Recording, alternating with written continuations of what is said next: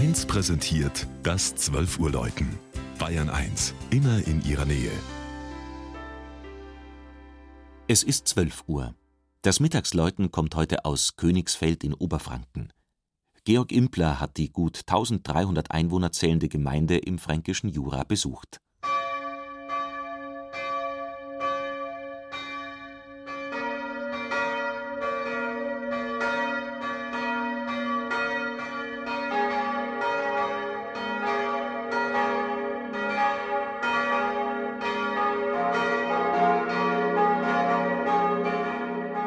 Die knapp halbstündige Fahrt von Bamberg in nordöstlicher Richtung nach Königsfeld führt durch die Wälder, Felder, Äcker und über die Kuppen, Lichtungen und Hochebenen der Frankenalb, wie der Jura hier auch genannt wird.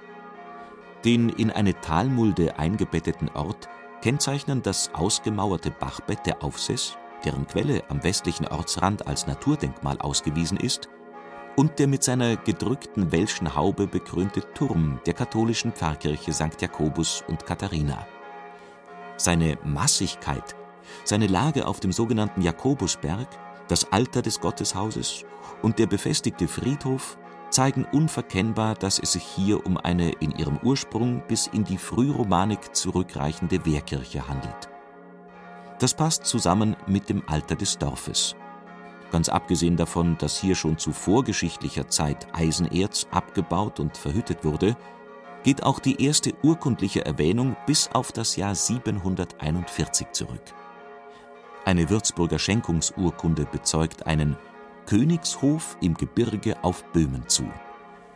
Gar nicht wehrhaft, sondern anmutig, hell und malerisch wirkt dagegen die von einheimischen Künstlern gestaltete barocke Innenausstattung von Chor und Langhaus. Besonders die Flachdecke mit dem Muschelwerkstuck, die hochbarocken, farblich sehr zart abgestimmten Seitenaltäre und der etwas später um 1766 entstandene Rokoko-Hochaltar vermitteln den Eindruck von Leichtigkeit und Innigkeit zugleich. Im Turm läuten vier Glocken.